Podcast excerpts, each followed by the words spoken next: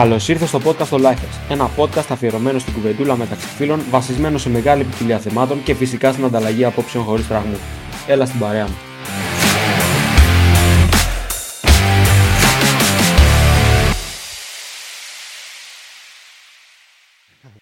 Κυρίες και κύριοι, καλώς ήρθατε σε ένα ακόμα επεισόδιο του Lifehack. Είμαι ο Κωνσταντίνος, παρέα με το, με το φιλαράκι μου τον Ηρακλή. Τι γίνεται? Καλησπέρα και από μένα.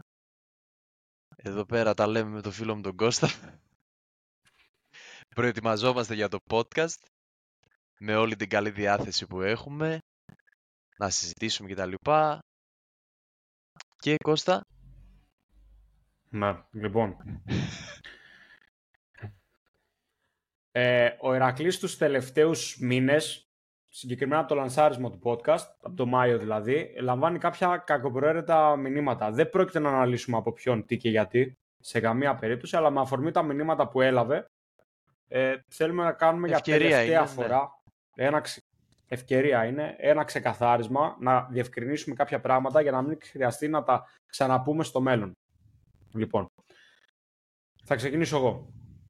Πρώτον, έχουμε ξεκαθαρίσει από το πρώτο επεισόδιο ότι δεν είμαστε ειδικοί σε αυτά που συζητάμε. Δεν έχουμε κανένα απόλυτο πτυχίο, δεν έχουμε κάνει κανένα σεμινάριο, δεν έχουμε κάνει τίποτα πάνω σε αυτά που συζητάμε.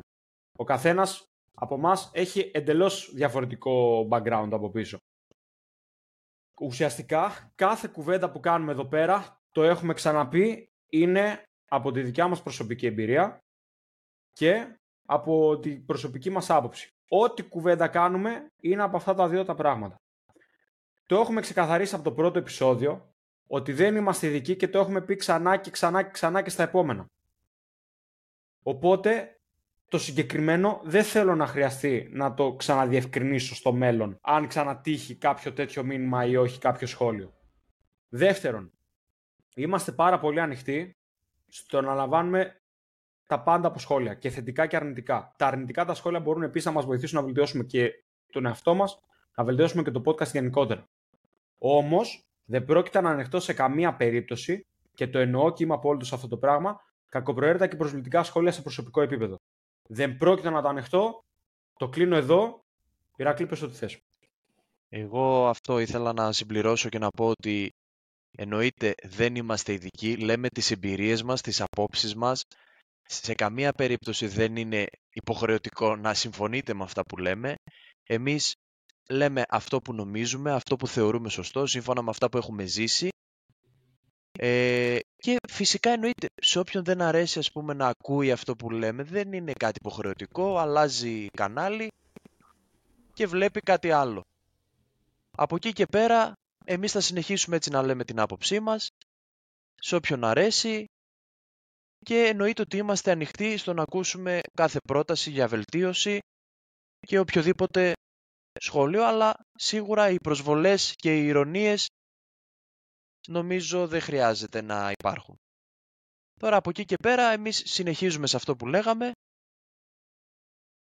και θα συνεχίσουμε να λέμε τις απόψεις μας. Και δεν είναι ότι προσβάλλουμε κάποιον με αυτές τις απόψεις. Αυτό νομίζω, και δεν χρειάζεται να αναφερθούμε σε αυτό ούτε μελλοντικά πάλι. Το ξεκαθαρίζουμε τώρα δηλαδή για να μην το αναφέρουμε ξανά.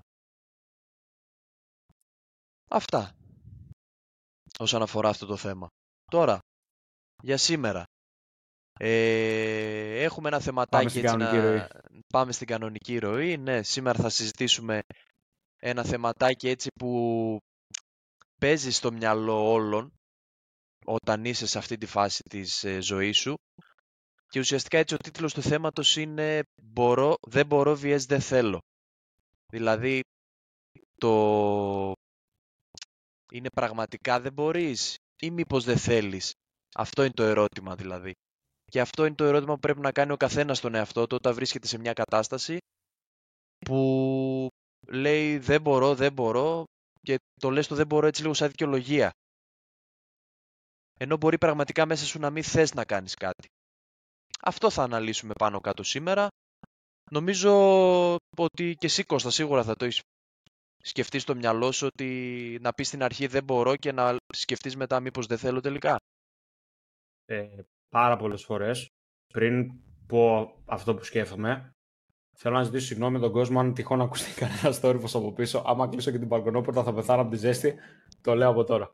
Οπότε, αν πιάσει κάτι το σύστημα και δεν καταφέρει να το αφαιρέσει, στο τέλος ζητώ συγγνώμη. Ε, δεύτερον, τώρα πάνω στο θέμα της συζήτησης. Mm, είναι ερώτημα το οποίο. Είμαι της άποψης ότι από μικρός μαθαίνεις πολύ να λες ε, ε, δεν μπορώ. Ότι από μικρή μαθαίνουμε στο ότι όχι, πώς να το εξηγήσω. Από μικρός θα μάθεις τα δύσκολα, να πεις ότι δεν μπορώ παρά να πεις το δεν θέλω. Δηλαδή ναι. δεν είναι λίγο διαφορετικό το να μεγαλώνεις με, σε, μέσα σε ένα πλαίσιο στο οποίο στα δύσκολα να πεις ε, όχι ρε γαμώτο, θα το παλέψω, δεν είναι ότι δεν μπορώ, θα το παλέψω να το κάνω. Γι' αυτό πολλές φορές, ας πούμε, το, εγώ το, θυ, το θυμάμαι όταν μικρός, χρόνια πριν, πήγαινα μπάσκετ, χρόνια πριν. Ε, θυμάμαι δηλαδή τότε τον προπονητή, τώρα σου λέω και ηλικία γυμνασίου. Γυμνάσιο. Αυτό μου έχει μείνει, ναι. Όταν ήμασταν κομμάτια, κομμάτια ρε παιδί μου, ε, του τύπου ότι δεν μας, όχι, δεν μας έβγαινε άλλο. Ήταν που είχες μείνει στα αποθέματα, είχαν ε, αποθέματα αλλά ήταν λίγα. Και το λέγαμε εκείνη την ώρα, coach δεν μπορώ, δεν μπορώ, δεν μπορώ, δεν μπορώ. Και αυτός η απάντησή του ήταν κατευθείαν, όχι δεν μπορείς, δεν θες. Και τότε δεν το έδινα πολύ σημασία, μικρός. Ναι, ε, ε, ναι λέγες, εντάξει, γυμνάσιο τώρα. Ε, ναι, στο γυμνάσιο λες ότι τι και τι. Βασικά τι στο γυμνάσιο κα... φαντάζομαι δεν θα καταλάβαινες καν τι θα εννοούσε. Όχι. Δεν μπορείς, δεν Όχι. θες. Στο γυμνάσιο απλά σκεφτόμουν ότι είμαι κουρασμένος, δεν θέλω να... Ναι, ναι, ναι. Το είπα, δεν θέλω. Μόνο του πήγε. Τελώς. Ναι, μου βγήκε αυτόνομητα. Δεν θέλω να... Ναι, δεν θέλω... Δεν μπορώ, είμαι κουρασμένος, δεν θέλω άλλο. Και ήταν... Τώρα το συνειδητοποιώ όντως. Τώρα που, τώρα που μου βγήκε. Τώρα που μου βγήκε έτσι, ναι, το συνειδητοποιώ. Ε, πλέον είμαι πολύ της νοοτροπίας ότι το ενενήντα τοις εκατό των πραγμάτων είναι το δεν θέλω. Το δεν μπορώ ναι. σε ένα λεξιλόγιο προσπαθώ να τα αποφεύγω σαν το διάολο. Ε, Και... Πολλές φορές είναι ο, στην αγανάκτηση πάνω που θα πεις ότι όντως δεν μπορώ. Με, ότι δεν μπορώ, δεν αντέχω άλλο και τα σχετικά. Κυρίως ε, σε ψυχολογικά, συναισθηματικά θέματα. Εκεί θα πεις εντάξει δεν μπορώ άλλο να αντέξω. Ε, αλλά κατά βάθος και εκεί πλέον έχω φτάσει σε ένα σημείο που λέω ότι μπορεί να μην ήθελα. Αλλά... Κοίταξε. Δεν το εννοώ, μην παρεξηγηθεί, δεν το εννοώ στο μη υγιές πλαίσιο του ότι καταπιέζω τον εαυτό μου στο να, πώς το λένε, στο να μην νιώσω κάποια πράγματα που μετά αναπτύσσεται σε κάτι πιο τοξικό μέσα σου. Το εννοώ σε πιο φυσιολογικό για να μην έχουμε κάποια παρεξήγηση. Εγώ πιστεύω για το ε, δεν μπορώ ότι είναι το πρώτο πράγμα που λέμε εύκολα και γρήγορα. Δεν μπορώ, δεν μπορώ. Χωρίς να το έχουμε πολύ επεξεργαστεί στο μυαλό μας. Γιατί λέμε αυτό το δεν μπορώ. Και πιστεύω ότι πίσω από κάθε δεν μπορώ κρύβεται κάποιες φορές το δεν θέλω. Τώρα από εκεί και πέρα είναι και ανάλογα την περίπτωση. Εντάξει, δεν είναι ότι όλα μπορείς να τα κάνεις. Κάποια πράγματα, οκ, okay, όντως δεν μπορείς να τα κάνεις. Μπορεί να για κάτι υπερβολικό μιλάω. Αλλά... Όπως... Θες να δώσεις ένα παράδειγμα. Ε, τι να πω τώρα, και σαν παράδειγμα κάτι υπερβολικό που π.χ. δεν θα μπορεί κάποιος να το κάνει. Βέβαια αυτό είναι και κατά άτομο δηλαδή, έτσι. Και να, κατά τις δυνατότητες. Να πέσεις σε ένα υπερβολικό πλαίσιο να πεις ότι δεν μπορώ άλλο. Δεν μπορώ. Που θα μπορούσε όμως να είναι δεν θέλω. Υποκειμενικά δεν θα μιλήσω αντικειμενικά. Κοίταξε, για παράδειγμα θα μπορούσα να είχα φτάσει σε ένα στάδιο με τη δουλειά και να είναι τόσο δύσκολη η καθημερινότητά μου που να έλεγα δεν μπορώ άλλο ας πούμε. Λέω ένα παράδειγμα τώρα για τη δουλειά, γιατί εντάξει ο καθένας στη δουλειά του ο ίδιος ξέρει τι λούκι τραβάει και τα λοιπά, σίγουρα θα πει, ας πούμε, ε, ένα παράδειγμα. Σε, σε προηγούμενη δουλειά που ήταν ο πατέρας μου, ας πούμε, και δυσκολευόταν πολύ, έλεγε δεν μπορώ άλλο, δεν μπορώ άλλο, σήμερα θα φύγω, αύριο θα φύγω. Και εκεί όντως όμως δεν μπορείς άλλο. Δηλαδή δεν κρυβότανε ότι δεν θες, δηλαδή καταλάβαινε από το σώμα του, ναι, καταλάβαινε από το σώμα του ότι δεν μπορώ άλλο σε αυτή τη δουλειά, ας πούμε. Εκεί είναι της ηλικίας, είναι το ότι όσο μεγαλώνεις. Ναι, εκεί λες δεν μπορώ άλλο, γιατί άμα πεις λίγο ακόμα, λίγο ακόμα να το κρατήσω, μπορεί να έχεις μετά και κάποιο, να συμβεί και κάποιο πρόβλημα υγείας. Στα, ναι, αυτό καλό είναι να το διευκρινίσουμε, ότι στα θέματα υγείας είναι λίγο ευαίσθητο αυτό το θέμα. Δηλαδή δεν μπορείς να, δεν να το δικαιολογήσεις. Ναι, δεν μπορείς να το δικαιολογήσεις εντελώς το κομμάτι αυτό το δεν μπορώ με το δεν θέλω στο θέμα υγείας. Έτσι, και επιστημονικά και έχει αποδειχθεί ότι ε, παίζει ρόλο και η ψυχολογία σε αυτό το κομμάτι και αλλά το πώς το, το, το, πώς το πιστεύεις εσύ στο ότι πόσο υγιές είσαι και τα λοιπά και το αν είσαι καλά, πλέον αποδεδεγμένο αυτό το πράγμα. Άμα το ψάξετε δηλαδή και εσείς θα το βρείτε. Ε, παίζει ρόλο, εννοείται, το ότι να νιώθεις καλά με το σώμα σου και την υγεία σου και τα λοιπά, αλλά εντάξει είναι και οι περιπτώσεις υγείας αυτές που λες ότι όντως μπορεί να μην αντε... να μην μπορείς πλέον να αντέξεις τον πόνο ή την κούραση, τώρα, την κόπωση. Τώρα αν το πάμε σε άλλη πλευρά, να μιλήσουμε ας πούμε όταν είσαι σε μια σχέση και λες δεν μπορώ άλλο. Τώρα και εκεί σίγουρα κάτι, κάτι σου δημιουργεί. Εκεί είναι δεν θες. Εκεί είναι δεν θες. Και εγώ νομίζω και δικαιολογημένα δεν θες. Δικαιολογημένα δεν θες. Τις περισσότερες Όποιος φορές πει... νομίζω... Ναι, είναι δεν θέλω. Σε αυτό τώρα, μιας και το ανέφερες στο κομμάτι της σχέσης, ε, πρέπει νομίζω να το πούμε, όταν λες δεν μπορώ, προσωπική μου άποψη, όταν λες, ναι, όταν λες δεν μπορώ, το πιστεύω ειλικρινά, είναι ότι δεν θες. Δεν, δεν γίνεται, δεν μπορώ στο κομμάτι των σχέσεων είναι δεν θες να περνάς άλλο αυτό που περνάς μέσα σε αυτή τη σχέση. Να συνεχίσεις, ναι, την ίδια κατάσταση. Όποιο και αν είναι αυτό. Και κατ' εμέ, αυτό είναι καλό, όταν πεις το δεν θέλω, είναι καλό, γιατί αυτομάτως αυτό σημαίνει ότι σέβεσαι τα θέλω σου στο κομμάτι των σχέσεων. Ναι, σέβεσαι όντως αυτό που θες, σέβεσαι αυτό που ψάχνεις, δεν θες αυτό που ζεις αυτή τη στιγμή. Βλέπεις, Πάρα πολύ βλέπεις τι δεν θες, ναι. Εκεί δεν υπάρχει δεν μπορείς. Εκεί είναι όντως δεν θες. Και καλά κάνεις και δεν θες. Αυτό το υπερασπίζομαι πάρα πολύ. Και επειδή το έχω Όχι, αυτό, αυτό ισχύει και εγώ πιστεύω, δηλαδή δεν υπάρχει το δεν μπορώ εκεί πέρα. Εκεί είναι ξεκάθαρα δεν θες να είσαι μια σχέση, τώρα μπορεί να είναι τοξική, μπορεί να, μπορεί να σου έχει τελειώσει, μπορεί να έχεις βαρεθεί, πολλές είναι οι περιπτώσεις. Αλλά πιστεύω και εγώ ότι σε θέμα σχέσεων δεν θες. Και όντως, αυτό δεν το είχα σκεφτεί από την πλευρά που το είπες, ότι σέβεσαι τα δικά σου θέλω. Ναι, ρε φίλε, σέβεσαι τα ναι. θέλω. Έχεις κάποια κριτήρια για τον εαυτό σου. Τα είχαμε πει και στο πρώτο επεισόδιο, το πρώτο επεισόδιό μας. Που συζητούσαμε για τα θέλω του καθενός. Έχεις κάποια θέλω, τα σέβεσαι. Δεν τα βλέπεις στον άλλον. Σε ξενερώνουν στον άλλον, σε ενοχλούν στον άλλον. Δεν μπορείς να συμβιβαστείς με αυτά. Τα σέβεσαι και φεύγεις. Δεν τα θες. Τελείωσε. Έληξε. Ναι.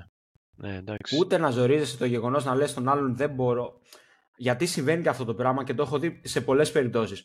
Και το έχω κάνει και εγώ παλιότερα εννοείται. Να είναι στο τέλος μια σχέση και εκεί στις συζητήσεις πάνω με τη σχέση σου με την κοπέλα σου να πεις ότι να της λες δεν μπορώ άλλο, δεν μπορώ κτλ. Ενώ η απάντηση θα έπρεπε να είναι κοίταξε, δεν θέλω άλλο. Δεν θέλω άλλο, ναι, αυτή την κατάσταση. Να, ναι, για να είσαι εντάξει και απέναντι και στην κοπέλα την ίδια και στη σχέση σου.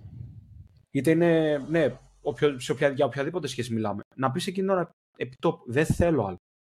Μου, ε, μου τελείωσε, δεν θέλω. Ναι, ναι, δεν πρέπει να φοβηθείς να, να, το, ναι, να το πεις. Για να είσαι εντάξει και απέναντι και σε εκείνο το άτομο, έτσι. Για να μην έχει οφθαλμαπάντες μετά ε, ή ότι λάθος σενάριο στο μυαλό το ότι ήταν εντελώς διαφορετικός ο λόγος. Και να αρχίζει μετά να λέει ότι «Α, δεν μπόρεσε, ε, δεν, δεν μπόρεσε, δεν άντεξε», ξέρω εγώ. Και μετά είναι που μπορεί να αρχίζουν να ακούγονται και τα τοξικά, τα, ε, πώς το λένε, τα πιο...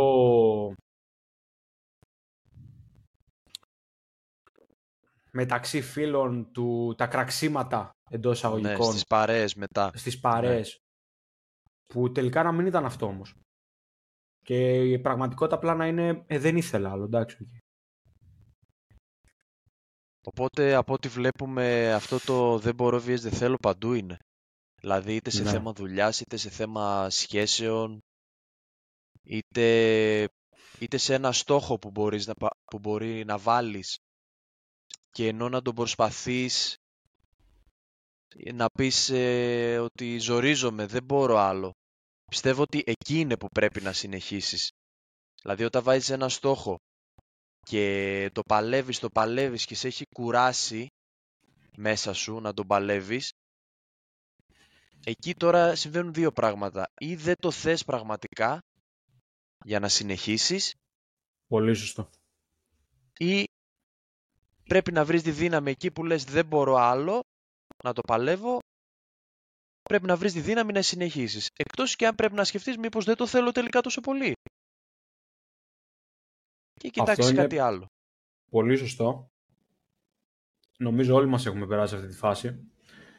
Του...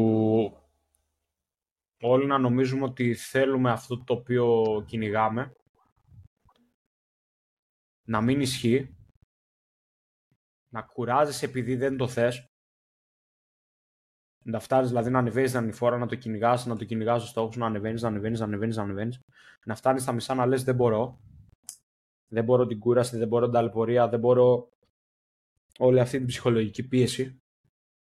Και στα μισά αυτά να, ναι, να αρχίσεις να λες δεν μπορώ, δεν μπορώ άλλο, δεν θέλω άλλο, κουράζομαι, ε, πιέζομαι, ε, τρελαίνομαι, νευριάζω, κάνω. Ενώ κανονικά όντως θα έπρεπε να είναι απλά ένας αναλογισμός του τι θέλω τελικά. Εσύ τώρα για παράδειγμα... Μπορεί... Το έχεις ε, σκεφτεί τώρα, ας πούμε, στο... σαν ε, υποψήφιος διδάκτορος ότι έχεις πει σε κάποια φάση που ήσουν ζόρικα. Έχεις πει πω, πω δεν μπορώ άλλο, με έχει κουράσει αυτό το πράγμα, ξέρω εγώ. Ή ακόμα ε... έχεις αντοχές να το υπερασπιστείς. Κοίταξε. Τον πρώτο χρόνο... Δεν μου πέρασε τίποτα από τα διάφορα. Στο μυαλό ήταν ο πρώτος χρόνος, ήταν ναι, καινούργια χρόνος... πορεία και λες ότι okay. όλα καλά, όλα ωραία. Στο δεύτερο χρόνο, όταν είχε πέσει μια περίοδος πολύ πιεστική και δουλειά μαζεμένη και διάφορα άλλα, εκεί ήταν που πέταξα σε κάποια φάση το δεν μπορώ. Το πέταξα όμως πάνω στην αγανάκτηση. Ναι, στην αγανάκτηση. Ήτανε... Ναι, πάνω στην αγανάκτηση ξεκάθαρα και μετά ήταν όταν, αφού ηρέμησα, κάθισα λίγο και το σκέφτηκα από την αρχή και λέω ότι μήπως απλά εκείνη την περίοδο δεν ήθελα να δώσω το κάτι παραπάνω.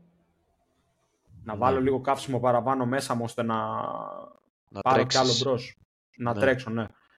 Ε, ήμουνα σε μια τέτοια ψυχολογική φάση τώρα στο δεύτερο χρόνο που τελείωσε ε, και η αλήθεια είναι πως αναθεώρησα εντελώς στην Κοζάνη, ξαναπλέον παίζει μεγάλο ρόλο, έπαιξε πολύ μεγάλο ρόλο αυτό και η αλήθεια είναι ότι με το που γύρισα από την Κοζάνη, δηλαδή τέλη Αυγούστου, ήταν και που λέω το ότι ε, τώρα οι αντοχές μου είναι διπλάσιες, διπλάσιες. Σαν, σαν, να, σαν να μηδένισες.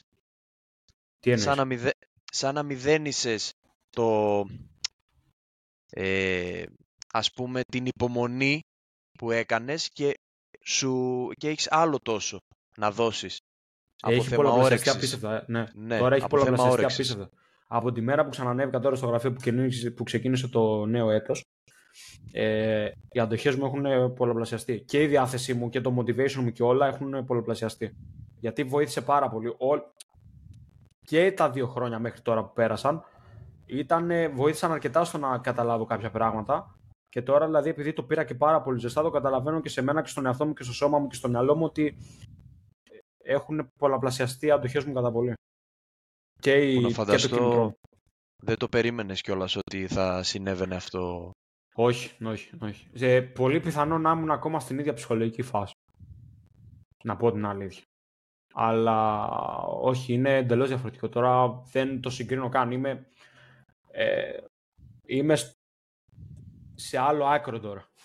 Σε σχέση με το πώς ήμουνα πριν το καλοκαίρι και στο πώς είμαι τώρα. Είμαι σε εντελώς διαφορετικό άκρο.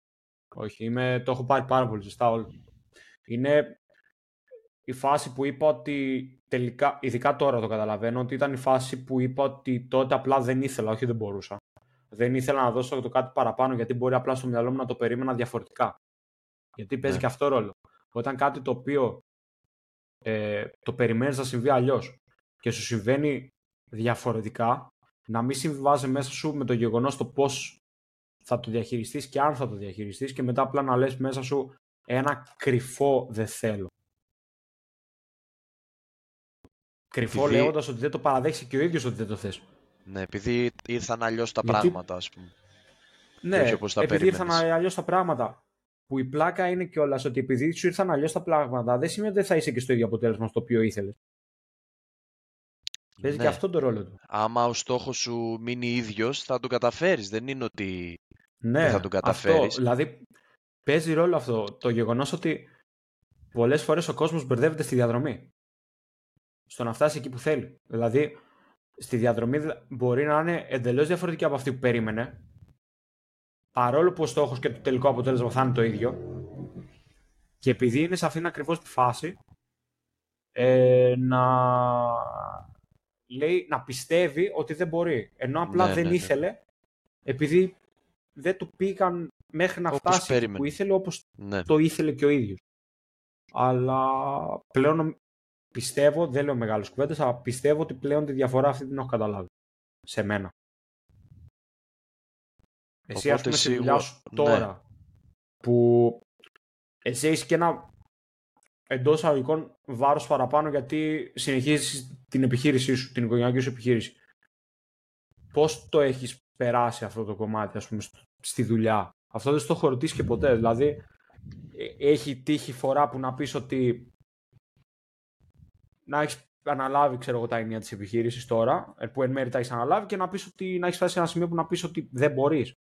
Έχεις φτάσει σε ένα τέτοιο κομμάτι? Κοίταξε, έχω πει, σίγουρα έχω πει δεν μπορώ, αλλά επειδή, όπως είπαμε, είναι και η οικογενειακή επιχείρηση, έχεις έναν άνθρωπο δίπλα σου με εμπειρία χρόνων, που μόλις του αναφέρεις, ας πούμε, ένα προβληματισμό σου και πεις πω, πω δεν μπορώ να το κάνω αυτό, έχω κάποιον δάσκαλο δίπλα μου.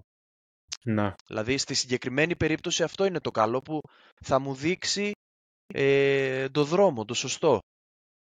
Θα με μάθει πώς να λύνω κάποια προβλήματα, πώς, πώς να, να μην λέω εύκολα δεν μπορώ και να προσπαθώ να βρω τη λύση.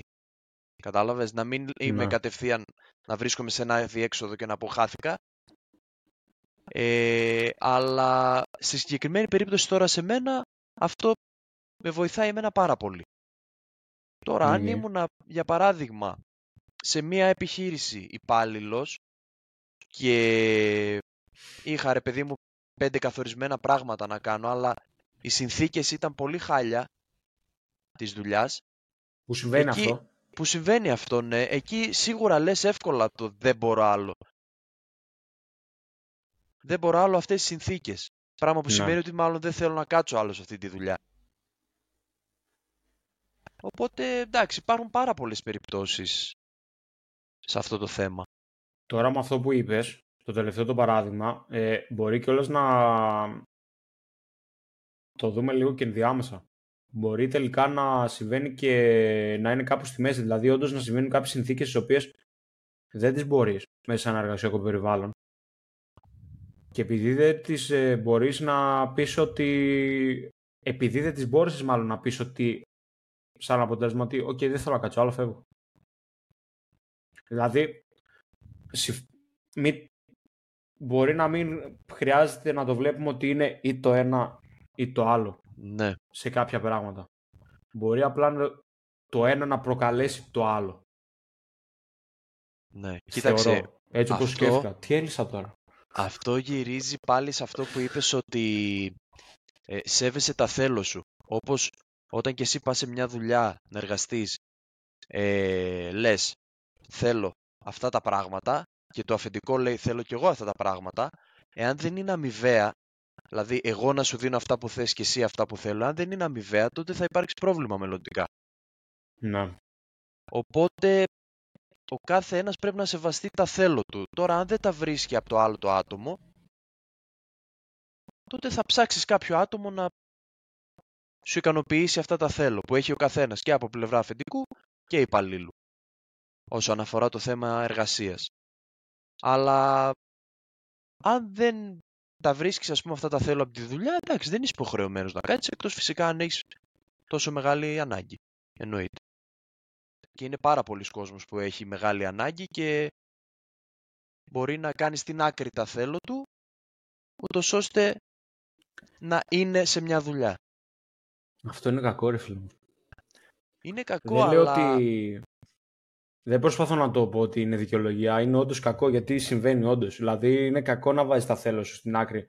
Να έχεις όνειρα να κάνεις κάτι διαφορετικό και οι συνθήκες να μην σου το επιτρέπουν.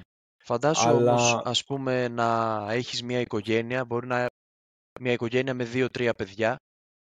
Εκεί τι θα κοιτάξεις, να βρεις μια δουλειά, να πληρώνεσαι ή να βάλεις πάνω τα θέλω σου και να είσαι επιλεκτικός στις δουλειές σου? Κοίταξε. Αν γιατί όντως έχεις θες... μια οικογένεια να θρέψεις. Ναι, συμφωνούμε. Αν όντως το θες, ε, κάνεις όντως αυτό. Ας πούμε, ας πιάσουμε αυτό το σενάριο που είπες, ότι είναι κάποιος οικογενειάρχης. Ναι. Ε, έχει μια οικογένεια την οποία πρέπει να τη θρέψει. Ότι μέσα του θα ήθελε να κάνει κάτι εντελώς διαφορετικό, ότι είχε όνειρο να κάνει και να εξελιχθεί σε κάτι άλλο, αλλά του τα έφερε έτσι η ζωή που δεν μπόρεσε. Ωραία, ας το πούμε κάπως έτσι. Σε μια ουτοπία που έχω στο μυαλό μου, ας πούμε ότι τι θα ήθελα εγώ να δω από αυτόν τον άνθρωπο, θα ήθελα εγώ να δω από αυτόν τον άνθρωπο ότι, στο... ότι θα συνεχίζει αυτή τη δουλειά, ώστε να μπορέσει να θρέψει την οικογένειά του, αλλά θα ήθελα να το δω τι, αν όντως το θέλει αυτό το πράγμα, που θα ήθελε να κάνει, να βρει τον χρόνο, τον ελεύθερο, όταν έχει μάλλον τον ελεύθερο χρόνο, να δουλέψει πάνω σε αυτό που θα ήθελε να κάνει και να δει πώς θα μπορούσε να το πετύχει, ώστε να μπορέσει μετά να ευτυχήσει και ο ίδιος. Καταλάβεις πώς το εννοώ? Κοίταξε, αυτό, αυτό που λες είναι όντως ένα λίγο ουτοπικό σενάριο, γιατί όταν έχεις και όλα τα έξοδα να τρέχουν, μπορεί πραγματικά να μην έχεις στο μυαλό σου το τι θες και ότι απλά πρέπει να δουλεύεις όπου και αν είναι αυτό, για να φέρεις λεφτά στην οικογένειά σου. Οπότε είναι λίγο όντως ένα ουτοπικό σενάριο και κάθε ένας ο, ο ίδιος ξέρει τι τραβάει, ας πούμε, και τι πρέπει να αντιμετωπίσει κάθε μέρα. Κοίταξε, εγώ προσωπικά λοιπόν, το συγκεκριμένο δεν θα ήθελα να το αποκλείσουμε σαν σενάριο, γιατί υπάρχουν και τέτοιο. Υπάρχουν και πραγματικές ιστορίες πάνω σε αυτό, έτσι. Υπάρχουν και ταινίες οι οποίες έχουν βασιστεί σε τέτοιες ιστορίες. Ναι, κοίταξε, ε, όποιος το καταφέρνει αυτό, αυτό που είπες στο σενάριο, όποιος το καταφέρνει, σίγουρα είναι πάρα πολύ καλό. Να. Άμα το καταφέρνεις. Απλά ας δεν ξέρω τώρα μια κατά πρώτη πόσο... ταινία που μου έρχεται στο μυαλό τώρα, θα την ξέρετε οι περισσότεροι. Μισό λεπτό τώρα να το βρω. Είναι μια ταινία με τον Will Smith και τον γιο του. Το Will Smith και το γιο του, ναι, κάτι μου θυμίζει, είναι η αλήθεια. Δεν την έχω δει, αλλά... Ε, είναι πολύ καλή. Το κάτι νομίζω το που ήταν ευτυχή. Το παιχνίδι της ευτυχίας λέγεται, ρε. Το λέω λάθος. Α, μπράβο, ναι. The Pursuit of Happiness. Ταινία του δύο χιλιάδες έξι. Το κυνήγι της Κα... ευτυχίας. Που έψαχνε, που άλλαζε δουλειές, έψαχνε δουλειές. Που άλλαζε δουλειές συνέχεια μέχρι να καταφέρει ναι. να κάνει τη δουλειά ναι, των ναι, ονείρων ναι. του, που στο τέλος το κατάφερε. Και μετά είδα ότι είναι βασισμένος σε πραγματική ιστορία αυτό το πράγμα. Οπότε μην το αποκλείουμε αυτό στο σενάριο ότι μπορεί να συμβεί. Ναι. ναι. Αν ο άλλος δηλαδή το θέλει όντως, ε, θα το δουλέψει, θα το πετύχει. Εγώ πραγματικά αλλά... το εύχομαι σε όποιον, ας πούμε. Είναι μεγάλο, μεγάλο πράγμα να δουλεύεις σε μια δουλειά που αγαπάς, ας πούμε, και το γουστάρεις αυτό που κάνεις. Ναι. Είναι μεγάλο πράγμα. Mm-hmm. Δηλαδή, όποιος το έχει καταφέρει, πιστεύω θα είναι ευτυχισμένος μέσα του. Συμφωνώ απόλυτα σε αυτό το πράγμα. επίσης κάποιο κομμάτι, ας πούμε, που θέλω να το θίξω, γιατί το σκεφτόμουν πριν κάνουμε το επεισόδιο. Ε, τι θέλω, πώς θέλω να το πω. Είναι πολλές φορές που σωματικά εμείς λέμε κιόλας ότι δεν μπορούμε να κάνουμε κάποια πράγματα. Ή ότι πάμε να γυμναστούμε, παρά, παράδειγμα του, του γυμναστούμε, κουράζομαι, δεν μπορώ να κάνω. Ή ε, πονάει, ε, έχω πιαστεί, ε, δεν μπορώ να πάω να πατήσω, δεν μπορώ να πάω να τρέξω, δεν μπορώ να κάνω το ένα, δεν μπορώ να κάνω το άλλο. Ότι ψάχνουμε, ας πούμε, μια δικαιολογία του τύπου ότι να μην μπορούμε να κάνουμε κάποια πράγματα. Σε αυτό το σκεφτόμουν και μέσα από διάφορα βιντεάκια στο TikTok και influencers και τα σχετικά. Υπάρχει μια ολόκληρη παραολυμπιάδα από πίσω που είναι ζωντανή απόδειξη του αντίθετο.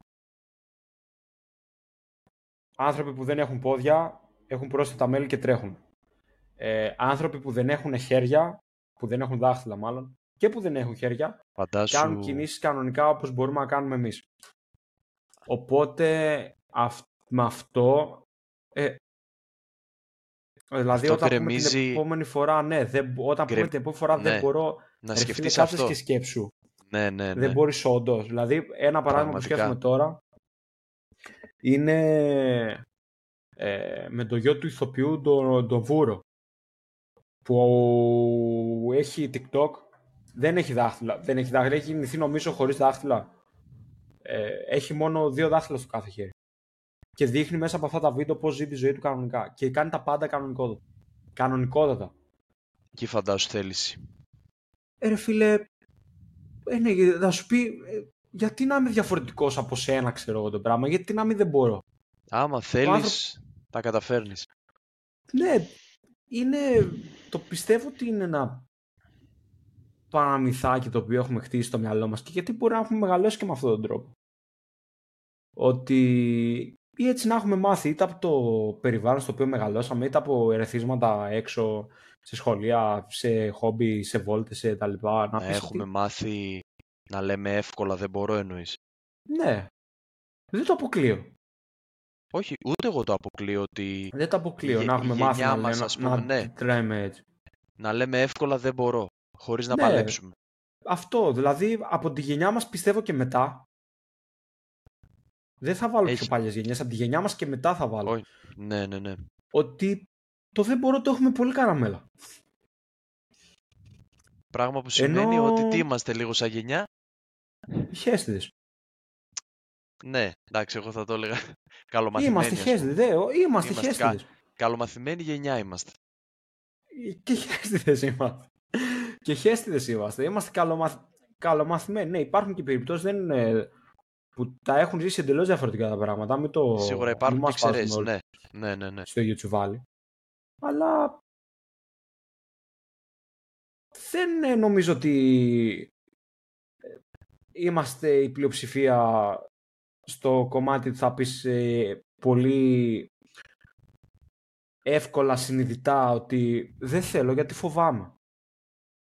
Δηλαδή από το να παραδειχθείς ότι κάτι δεν θες για κάποιο συγκεκριμένο λόγο, θα προτιμήσεις ότι δεν μπορείς. Για να μην και όλα φανερώσεις αδυναμίες σου. Να μην θες να το παραδεχτείς μάλλον ότι δεν θες να κάνεις κάτι γιατί, ε, γιατί φοβάμαι, γιατί, γιατί έχω αποτύχει στο παρελθόν. Γιατί δεν θες, ε, γιατί... Τι να πω άλλο, γιατί αλλού στόχευα και αλλού κατέληξα. Είναι πολλά, δυστυχώς παίζει ρόλο και το υποσυνείδητο πάρα πολύ, γιατί άμα το υποσυνείδητο μάθει διαφορετικά... Μετά είναι το υποσυνείδητο, το... είναι, είναι λίγο και από το σπίτι σου πώς σε έχουν μάθει. Αν σε έχουν μάθει λίγο να αντιμετωπίζεις τα πράγματα ή να λες εύκολα δεν θέλω και δεν μπορώ. Ναι, καλά είναι, είναι και τώρα, αρχές όταν κάποιος σπίτι, είναι τριάντα ναι. χρονών και τα είκοσι χρόνια τα έχει μάθει μέσα από το σπίτι του με συγκεκριμένο τρόπο. Ε, δεν θα μπορέσει μέσα σε μια εβδομάδα, ένα μήνα να τα ξεπεράσει αυτά τα πράγματα. Θέλει μια διαδικασία, θέλει μια επιμονή, θέλει μια προσπάθεια. Θέλει μια επανάληψη, ώστε να και γενικά αρχίσει να παραδέχει. Τίποτα, τίποτα δεν έρχεται στον εαυτό σου, ας πούμε, αν δεν τρέξεις εσύ γι' αυτό. Δηλαδή, αν δεν το, το τρέξεις εσύ για να έρθει κάτι καλό για σένα, πιστεύω ότι δεν έρχεται μόνο του. Τι δεν ξέρω αν συμφωνείς με αυτό. Ναι. Ε, και ναι και όχι. Υπάρχει περίπτωση που όντως θα, θα σου έρθει στα πόδια σου. Εντάξει, γίνεται και αυτό. Θα σου έρθει στα πόδια σου. Υπάρχουν περιπτώσεις που ασυνείδητα μπορεί να πεις ότι ασυνείδητα θα, μάλλον θα κάνεις κάποια κίνηση που να σε οδηγήσει σε αυτό. Ασυνείδητα εντελώς χωρίς καν να το σκεφτείς. Ε, και υπάρχουν και άλλες φορές που όντως συνειδητά θα κάνεις ένα πλάνο, θα το βάλεις κάτω, θα πεις στο πρώτο στάδιο θα κάνω αυτό, στο δεύτερο στάδιο θα κάνω εκείνο, στο τρίτο στάδιο θα κάνω τ' άλλο. Και το αποτέλεσμα θεωρητικά και πρακτικά θα με φέρει εκεί που θέλω. Θα έρθει, ναι. Ή θα με βοηθήσει να φτάσω εκεί που θέλω. Ή τουλάχιστον μέχρι ένα σημείο και μετά να ξανα... μπορεί να χρειαστεί να ξαναδώ τι να κάνω, ώστε να μην φτάσω σε αυτό το δίλημμα του δεν μπορώ ή μήπως δεν θέλω. Γιατί είναι και πάλι μια παρομοίωση με αυτό που λέγαμε πριν, ότι μπορεί να ανεβαίνεις την ανηφόρα και να φτάσεις στα μισά. Ενώ φτάνεις στο... ενώ κάνεις αυτό το πλάνο, το πώς θα φτάσεις, να φτάσεις πολύ κοντά στο τέλος, εσύ να μην το καταλαβαίνεις εκείνη την ώρα. Και να πεις, μπορεί να έχεις κουραστεί μέχρι να γίνει η διαδικασία. Μπορεί και όχι. Και άμα κουραστείς να φτάσεις λίγο πριν τον τερματισμό και να πεις δεν μπορώ, αλλά φτάνω. Και να λες τον άλλο, ρε φίλε, πέντε βήματα ακόμα είναι, δέκα. Ναι. Όχι, δεν ναι, μπορείς, ναι. δεν θες. Τι θα πει δεν μπορείς, είναι μπροστά σου το τέρμα, ξέρω. Και να κολλάει το μυαλό εκείνη την ώρα. Συμβαίνει. Γενικά, σε αυτό τώρα τη συγκεκριμένη περίπτωση που λες, παίζει πιστεύω πολύ ρόλο να έχεις και κάποιον έτσι να σε ψυχώνει όταν θες να, να φτάσεις σε ένα στόχο, ας πούμε. Δηλαδή, όταν έχεις πέντε φίλους, ξέρω εγώ, που θα, σου, θα σε βοηθήσουν, θα σε ψυχώσουν ή και η οικογένειά σου να σε βοηθήσει έτσι να πετύχεις ένα στόχο, σίγουρα βοηθάει και αυτό. Για να μην πεις εύκολα το δεν μπορώ. Συμφωνώ. πενήντα πενήντα, τι εννοώ. Είδα πάρα πολύ, εγώ ένα επεισόδιο από ένα podcast σήμερα πάρα πολύ ωραίο ξένο. Το έχω ξαναφέρει Πέτρος Κουλιανσόν, να το ακούσει, είναι ωραίο. Που λέει σε ένα στιγμιότυπο, δεν θέλω φίλους, θέλω συμμάχους. Εκείνο ήταν, όταν το άκουσα ήταν σε φάση, δούλευα εκείνη την ώρα και το ακούω και είχα τη δεύτερη την οθόνη, το ακούω και έτσι όπως το κάνω, κάνω... Τι είπε, τι είπε ο άνθρωπος. Ναι, τι είπε τώρα ρε μαλάκα, λέω, ναι. Και καθόμουν και το επεξεργαζόμουν και όντως βγάζει νόημα. Δηλαδή ότι παίζει ρόλο άμα έχεις ένα σύμμαχο δίπλα σου που όταν φτάσεις το τε... λίγο πριν το τέρμα και να πεις ότι δεν μπορώ άλλο ρε φίλε, κουράστηκα, φτάνει, τα παραντάω ξέρω εγώ. Και να σου χτυπήσει την πλάτη εκείνη την ώρα και να πεις ναι. Δεν είναι ότι δεν μπορείς, φύγε. Και εκείνη την ώρα μετά να καταλαβαίνεις ότι απλά δεν ήθελες να προχωρήσεις. Ή ότι απλά μπορεί να ήθελες ε, μια χειρά βοηθείας ώστε να σου δώσει ένα κίνητρο παραπάνω. Ε, αλλά και από την άλλη, αυτό είναι το ένα το πενήντα τοις εκατό που σκέφτομαι. Το υπόλοιπο το πενήντα τοις εκατό που σκέφτομαι είναι και η περίπτωση που άμα δεν καταφέρεις να ψυχώσεις μόνος τον εαυτό σου, ρε φίλε, τι θα κάνεις. Δηλαδή, θα εξαρτηθείς από άλλους. Yeah. Είμαι πολλές φορές και σε αυτό το δίλημμα. Δηλαδή, γιατί πρέπει να εξαρτιόμαι από τους άλλους το να ψυχώσω τον εαυτό μου. Αλλιώς πρέπει να το βρεις μόνος δηλαδή, σου. Δεν θα έπρεπε δηλαδή, να είναι αρκετό το γεγονός να πω από μόνος μου εκείνη την ώρα ότι θες. Δεν είναι ότι δεν μπορείς, δεν θες. Οπότε πείσμωσε και κάντο να τελειώνεις. Δηλαδή, να το λέω από μόνος μου σε μένα. Ότι, όχι ρε γαμώτο, θα προχωρήσω κι άλλο. Θα περασπιστώ τα θέλω μου εκείνη την ώρα, τα θέλω μου με τα οποία τα θέλω μου ξεκίνησα και θα το φτάσω μέχρι στο τέρμα. Και μόλις φτάσεις στο τέρμα, πάλι καλά εξαλλαστικά είναι ότι θα φτάσεις στο τέρμα και θα πεις «Α, τελικά δεν ήθελα». Mm. Mm. Είναι... Το μυαλό είναι ύπουλο. Είναι ύπουλο, ναι. Ώρες, ώρες, ε, ώρες, ώρες μπορεί να, σε, να σου δείχνει ότι δεν υπάρχει συνέχεια, μπορεί ε, να είσαι απεσιόδοξος, άλλες φορές είσαι πιο αισιόδοξος. Εντάξει, είναι ώρες, ώρες το μυαλό, ναι. Άλλες φορές βοηθάει και άλλες όχι, ναι. Άλλες φορές, Όλες φορές το μυαλό ξεκινάνε και το πιο δύσκολο να βρεις, να σου πετύχει, το μυαλό από μόνο του είναι που θα σου κάνει αυτόματα, και το υποσυνείδητο μάλλον, που θα σου δώσει την αυτόματη αντίδραση εκείνη την ώρα να πεις ότι δεν μπορείς. Αυτόματα εκείνη την ώρα, χωρίς καν να προλάβεις να αντιδράσεις, χωρίς καν να προλάβεις να το επεξεργαστείς. Αν έχεις συνηθίσει ένα τέτοιο πλαίσιο, κατευθείαν θα πεις ότι κίνδυνο ότι δεν θες. Το έχω παρατηρήσει σε μένα αυτό. Το έχω παρατηρήσει σε μένα, ειλικρινά. Στο παρελθόν το έκανα πάρα πολύ. Ότι μόλις πετύχω τα δύσκολα να πω άπαπα, δεν μπορώ. Φτάνω. Τέλος. Με έχεις πετύχει μια φορά που να λέω ότι δεν μπορώ, που δεν υπερασπιζόμουν τον εαυτό καθόλου. Για θύμισέ μου. Λοιπόν, πάλι βέβαια στο θέμα πιάνουμε. ε, το είχαμε αναφέρει το συγκεκριμένο το παράδειγμα στο δωδέκατο επεισόδιο, στο Φίλοι για πάντα, αν δεν κάνω λάθος, για μια περίπτωση που είχα προδοθεί άσχημα από παλιό μου φίλο και τα σχετικά. Και σε αυτή την περίπτωση ήταν σε κάποια φάση τότε κοπέλα, τέλος πάντων, η τότε κοπέλα ε, με μια φίλη της, αν δεν κάνω λάθος, και είχα και εγώ, ήταν μαζί μου ο Ηρακλής και ένας ακόμα φίλος μου. Μπορεί να ήταν και αυτός που μου, μου, μου έκανε την πισόπλατη μαχαιριά, δεν, δεν θυμάμαι. Ε, και ήταν η φάση που Ζούσα, ζούσα την τοξικότητα, αλλά ήμουνα τόσο χαζός που δεν μπορούσα να τη διαχειριστώ και δεν ήξερα πώς να τη δράσω, και εγώ απλά αντί να δώσω βαρύτητα στον εαυτό μου έδινα βαρύτητα σε εκείνο το άτομο. Και σε κάποια φάση ο Ηρακλής, θυμάμαι το χαρακτηριστικά, θυμάμαι χαρακτηριστικά, ο Ηρακλής ανεβαίνει στην τουαλέτα. Α, ε, ναι. Κατάλαβες. Θυμήθηκα τη σκηνή, ναι, ναι. Κατάλαβες, κατάλαβες, ναι. Ανεβαίνει στην τουαλέτα. Ε, εγώ σε κάποια φάση έμενα εκεί στο τραπέζι που ήταν και εκείνη η κοπέλα και ε, έτρωγα την τοξικότητα στα μούτρα εδώ πέρα, την έτρωγα. Τα θυμήθηκα και, όλα. Ναι, και σε κάποια φάση δεν άντυξα, στην κυριολεξία δεν άντυξα καθόλου, και ανεβαίνω τρέχοντας στην τουαλέτα και εκείνη την ώρα απλά έσπασα και λέω στον Ηρακλή... Δεν μπορώ, Ηρακλή, δεν μπορώ. Δεν, δεν μπορώ. μπορώ. Έλεγα δεν μπορώ, ναι, δεν ναι, μπορώ, ναι. δεν μπορώ. Ε, δηλαδή το θυμάμαι ακόμα και τώρα, με τι πόνο έλεγα δεν μπορώ άλλο. Και όχι ότι δεν μπορούσα το γεγονός ότι ήταν μπερδεμένη η κατάσταση με εκείνη, δεν μπορούσα αυτό που με πονούσε. Αυτό δεν μπορούσα. Και μετά, όπως εξελίχθηκαν τα πράγματα,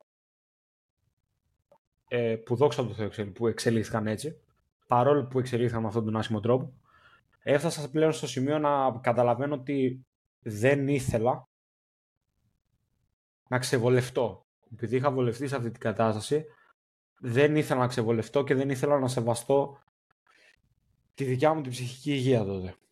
Και ήταν ένα από τα πρώτα καμπανάκια σε ερωτικές καταστάσεις που λέω ότι μάλλον πρέπει να αρχίζω να σέβομαι τα θέλω μου. Και να σέβομαι όχι μόνο απλά τα θέλω μου, να σέβομαι ε, εμένα σαν άνθρωπο. Αλλά το θυμάμαι, ναι, θυμάμαι χαρακτηριστικά εκείνη τη σκηνή, τρέχοντας πάνω, Ηρακλή, δεν μπορώ, δεν μπορώ. Τότε ήμασταν και πιο μικρά, εντάξει, ήταν αλλιώς τα πράγματα, έτσι. Λίγο, ήμασταν πιο μικρά, ήταν πιο απλά τα πράγματα, τα βλέπαμε κι εμείς, απλά τώρα που... Πριν οκτώ είμαστε... χρόνια συγκεκριμένα. Ναι. Τώρα μετά από οκτώ χρόνια δηλαδή... είκοσι χρονών. Είναι πολύ oh. πιο ξεκάθαρα τα πράγματα στο μυαλό μας. Είναι πιο ξεκάθαρα. Να. Τότε μη... ήταν λίγο πιο ρομαντικά. Ρε, είναι η περίπτωση το ότι... Τώρα, να το, λίγο να το πούμε γι' αυτό. Είναι η περίπτωση το γεγονός ότι... Μικρός δεν θα καταλάβεις πολλά. Σε αυτό το κομμάτι. Δεν πρόκειται να... Μπορείς να το επεξεργάσεις στο μυαλό σου το, το δεν το μπορώ και το δεν θέλω και να αρχίζεις όλο το κομμάτι αυτό της αυτοβελτίωσης μέσα σου ώστε να αρχίζεις να σε σέβεσαι. Δηλαδή αυτή η περίπτωση τώρα που είπαμε, ήμουνα είκοσι χρονών, δεν ήξερα καν τι θα πει να σέβομαι τον εαυτό μου. Ας το πούμε έτσι. Απλά ήσουν σε μια Είναι κατάσταση σημαντική. Και έλεγες όπως πάει. Ναι. Ήταν ε, μεγάλη υπόθεση το γεγονός να φτάσω σε ένα σημείο να μάθω εμένα, να δουλέψω με εμένα για να αρχίζω να το συνειδητοποιώ αυτό το πράγμα. Και πλέον θεωρώ ότι είναι από τα κυριότερα αυτό το πράγμα, το ότι όσο το δυνατόν περισσότερο βοηθάμε τους μικρότερους να αρχίζουν να το επεξεργάζονται αυτό μέσα τους, να δουλεύουν τον εαυτό τους, να μαθαίνουν τον εαυτό τους. Τόσο λιγότερο επώδυνες σαν τέτοιες καταστάσεις και να μπορούν να διαχωρίζονται το ψεύτικο το δεν μπορώ με το ότι τελικά απλά δεν ήθελα να με σεβαστώ. Τελικά, ε, εννοείς το να ξέρουν τι θέλουν, να δουλέψουν το, το τι θέλουν, αυτό εννοείς. Και να, να μάθουν το ποιοι είναι για αρχή. Ε, για να κατασταλάξεις το δεν θέλω, πρέπει πρώτα να περάσεις από τη μια φάση που βασικά, για να, λάθος το είπα, για να κατασταλάξεις το τι δεν θες και τι δεν μπορείς, πρέπει πρώτα να πιστεύω να περάσεις μια περίοδος ώστε να δεις ποιος είσαι. Να καταλάβεις και ο ίδιος ποιος είσαι. Πολλές φορές πιστεύουμε θέλει ότι... Και αυτό... Θέλει άμα καιρό το και καλοσκεφτείς... Αυτό για να... Ναι, γιατί άμα το καλοσκεφτείς πολλές φορές, άλλο νομίζουμε ότι είμαστε και άλλο είμαστε. Έχουμε πετύχει περιπτώσεις φίλων, πρώην φίλων, που άλλο πιστεύαν ότι είναι και άλλο αποδείχθηκαν ότι είναι. Οπότε πιστεύω ότι χρειάζεται μια περίοδος. Και στην τελική, που γι' αυτό παίζει ρόλο, ο καθένας στο μυαλό του είναι ο ήρωας στην ιστορία του.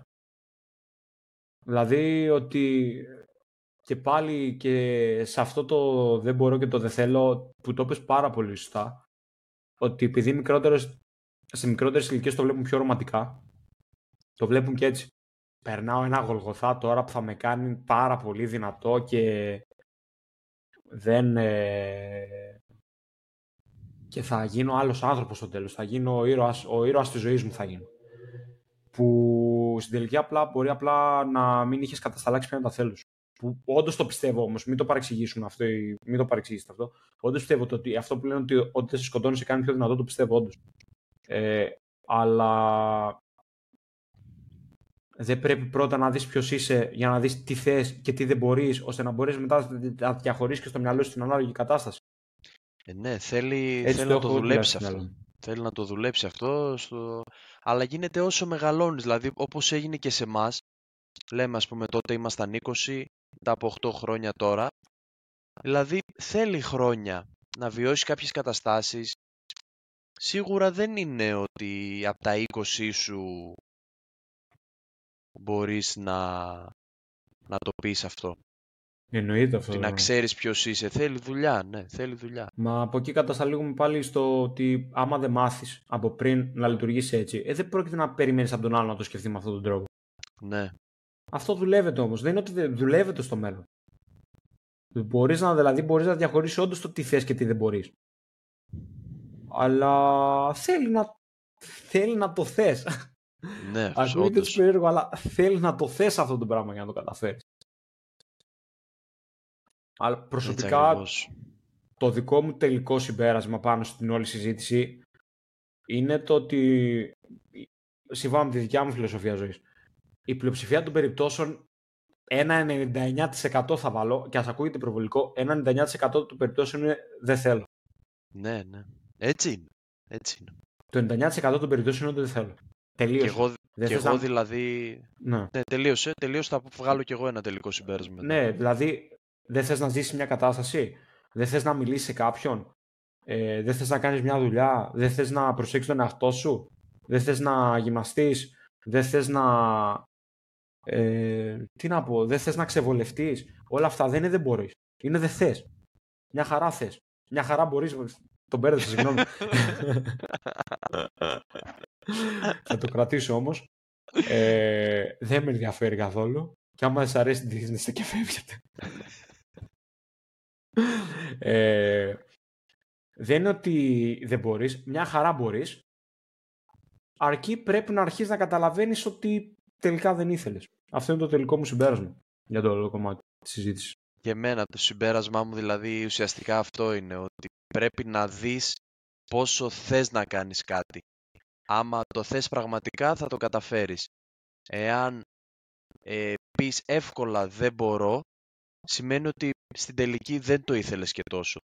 Οπότε καλό είναι να σκέφτεσαι σε όποια φάση της ζωής σου κι αν είσαι και ό,τι στόχους και να έχεις, πόσο τους θες και τι είσαι διατεθειμένος να θυσιάσεις για να τους πετύχεις. Αυτό νομίζω δηλαδή, αλλά συμφωνώ με το ότι κατά ενενήντα εννιά τοις εκατό είναι δεν θέλω. Μιας και είπε ο Ηρακλής για θυσίες, έχουμε κάνει σχετικό επεισόδιο από εκεί. Ναι, ναι, πάτε μπορείτε δηλαδή το. Να... Πηγαίνετε, ακούστε το και από εκεί έχουμε πει. Ηρακλή, ήταν ωραία συζήτηση. Ωραία τα είπαμε ε, και σήμερα. Ήταν ωραίο debate. debate μεταξύ των δύο, των δύο ενιών βασικά. Ε, γιατί είναι όντως, όπως είπαμε και στην αρχή, είναι όντως πολύ σχετικό δίλημμα, ειδικά τώρα στις εποχές που ζούμε στην Ελλάδα, που είναι λίγο περίεργες, είναι λίγο δύσκολες, είναι όντως καταστάσεις που θα φτάσεις στο σημείο να πεις ότι δεν αντέχεις, δεν μπορείς. Έχουν γίνει τόσο στραβά τελευταία στην Ελλάδα, που καλώς ή κακώς θα το πεις το δεν μπορώ, δεν γίνεται. Θα... Ναι, ναι, ναι. Και είναι τώρα οι άνθρωποι δηλαδή, που ζήσαν όλες αυτές τις καταστάσεις, που ζήσαν τις φωτιές, πλημμύρες, ε... Τώρα και με τον άνθρωπο αυτόν τον Αντώνη που η οικογένειά του δεν γίνεται ας πούμε να μην μπορεί, το δεν μπορεί. Αυτό που περνάει. Ε, αλλά πρέπει να προσπαθούμε όσο το δυνατό περισσότερο γίνεται, θεωρώ, να, να καταλαβαίνουμε ότι κάποια πράγματα ότι απλά δεν τα θέλουμε και ότι πρέπει να το δούμε αλλιώς ώστε να τα βγάλουμε εις πέρα. Αυτό. Αυτό ήταν το επεισοδιάκι μας για σήμερα. Κάντε μας ένα like, κάντε μας ένα σχόλιο, κάντε μας ένα subscribe. Άμα πιστεύετε ότι θα αρέσει κάποιον φίλος σας, δικό σας, κάντε το και ένα share. Ε, θα ανέβει και στο Spotify κανονικά. Περιμένουμε τα μηνύματά σας, εννοείται. Αν δεν σας αρέσει κάτι, αν σας αρέσει κάτι, το οποιοδήποτε σχόλιο. Αυτά από μένα. Σας εύχομαι καλό υπόλοιπο ημέρας, όποτε και να τα ακούτε αυτό το επεισόδιο. Ηρακλή. Καλή συνέχεια και από μένα. Ε, εύχομαι να σας αρέσει αυτό το επεισόδιο που κάναμε σήμερα. Θα τα πούμε στο επόμενο επεισόδιο. Καλή συνέχεια, καλό βράδυ. Γεια σας. Γεια σας.